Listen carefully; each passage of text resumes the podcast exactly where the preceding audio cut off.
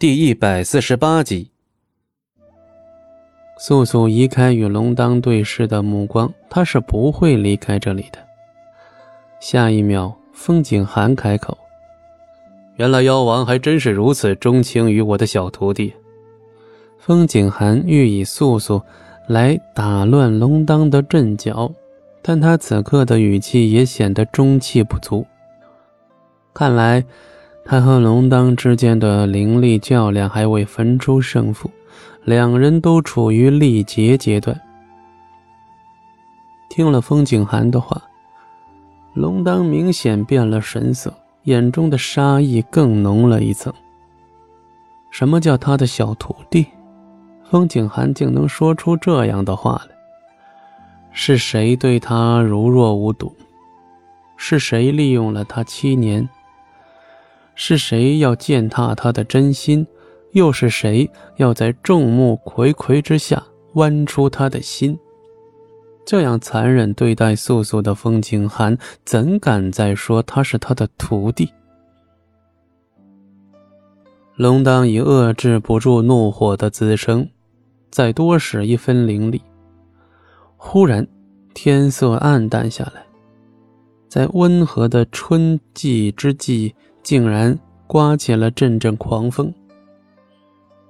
榕树垂下的丝条全部聚集在一起，向着风景寒而去，似乎要将风景寒整个吞没。风景寒被龙当瞬间加强的灵力一震，不由得后退数步，右手扶住身后一棵粗壮的榕树，眼神却在说明他在等的就是这一刻。他想让龙当对他使出杀招。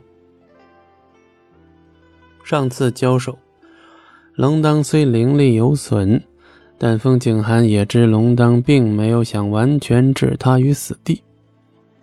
那时龙当还顾虑着素素的感受，怕他还放不下那个狠心的石墩。即便是在遭受风景寒的步步紧逼下，他也未曾完全对风景寒使出杀招。这一点，风景寒这样沉腐身后的人又怎会不知？但现在，一向沉着冷静、行事顾全大局的风景寒，却主动挑衅龙当，逼他对自己下杀手。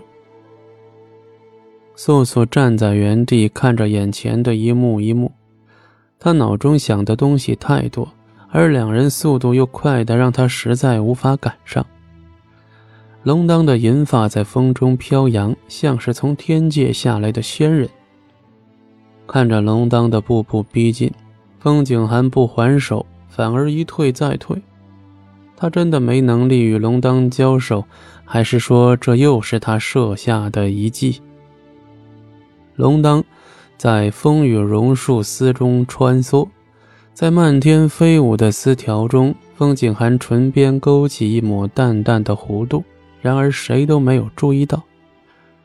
一向不喜处于下风的风景寒，又怎会让龙当把自己逼到这种境地？要是就灵力而论，他和龙当不相上下。不过如今龙当的杀意达到了顶峰，风景寒绝不是他的对手，但以风景寒的修为，要从这场战争中抽身应该不是难事。而风景寒却还在与龙当纠缠。一个想法直击素素脑中，是风景寒想逼龙当对他下杀手。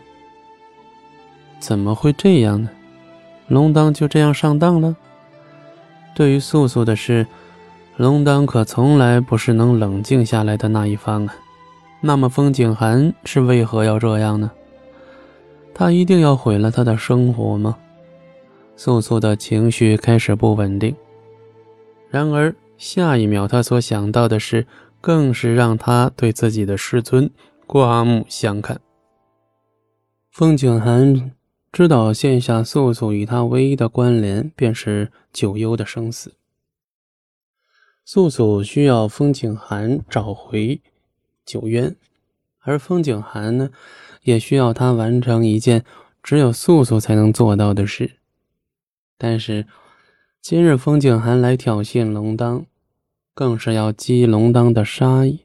凤景寒不是真的想死在龙当的利爪之下，他知道，凤景寒知道素素定不会让龙当杀了他。